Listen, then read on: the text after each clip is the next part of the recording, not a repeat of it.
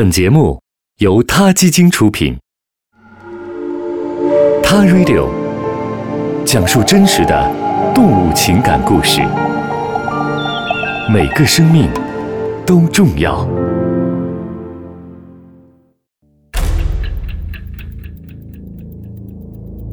天津八幺二特大化学品爆炸发生之后，按照专家们的要求，北京军区某部将一些动物活体放入了爆炸核心区，以检验现场是否适宜人类生存。被放进天津爆炸核心区检测生存环境的动物，包括兔子、鸡、鸭和鸽子等。这些动物被关在笼子里，灼人的阳光照射在爆炸的废墟上。也照射在这些动物们的头上。先不说这些动物们的福利有没有得到保证，用活体动物去测试现场是否宜居，实在是一件让人无法用科学来解释的事情。宜居不宜居，不是找几只动物放在现场观察上两三天就能够发现的。很多有害的因素，只有在人类长时间居住之后，才能显现出后果。仅仅通过放置动物。根本无法检测出来。这样的事故发生之后，能不能居住？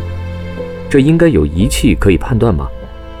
我们不是生化方面的专家，但在网上查了一些资料，发现，在同样有着众多仓储运输的港口，多年来将石油化工作为支柱行业的广东省，有这样一台仪器。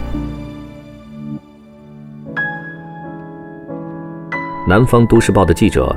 近日探访了华南地区唯一的国家级化学中毒事故救治基地，同时也是唯一的国家核辐射事故救治基地——广东省职业病防治院。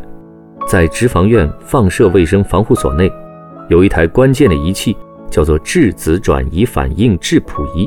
这台仪器的强大之处在于，能够对几乎所有的挥发性有机化合物进行定性、定量的检测，比如。危险化学品事故中常见的苯类物质、多环芳烃类物质等有毒有机物进行快速的检测。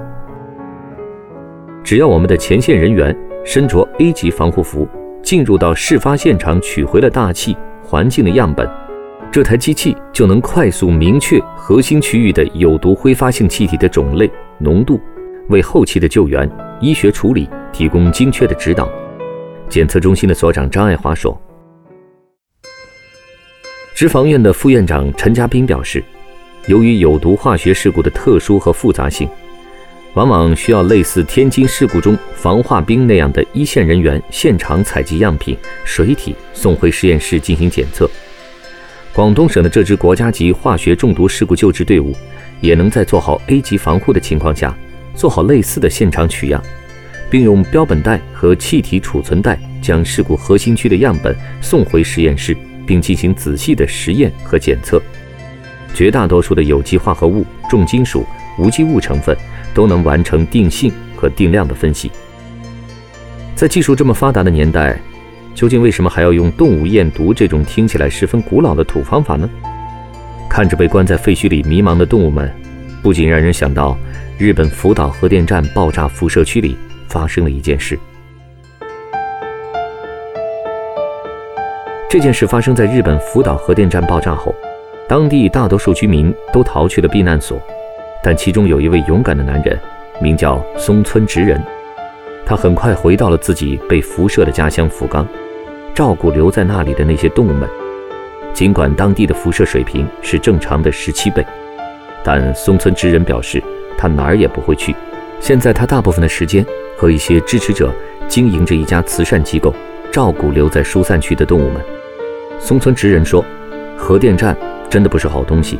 如果是地震或者海啸，人们会愿意回来，早就完成了重建。但核灾难后，没有人愿意回来，尤其是年轻一代。化学品仓库爆炸和核电站泄漏一样，人们对环境污染的恐惧不会因为活体动物的短暂入住而减少。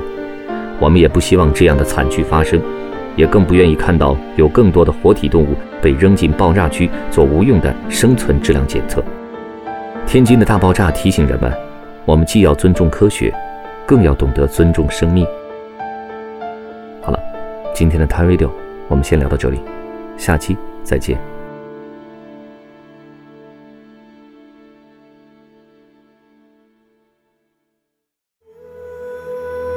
他 Radio，中国大陆第一家动物保护公益电台。在这里，我们讲述动物的喜怒哀乐，尊重生命，善待动物。他的世界，因你而不同。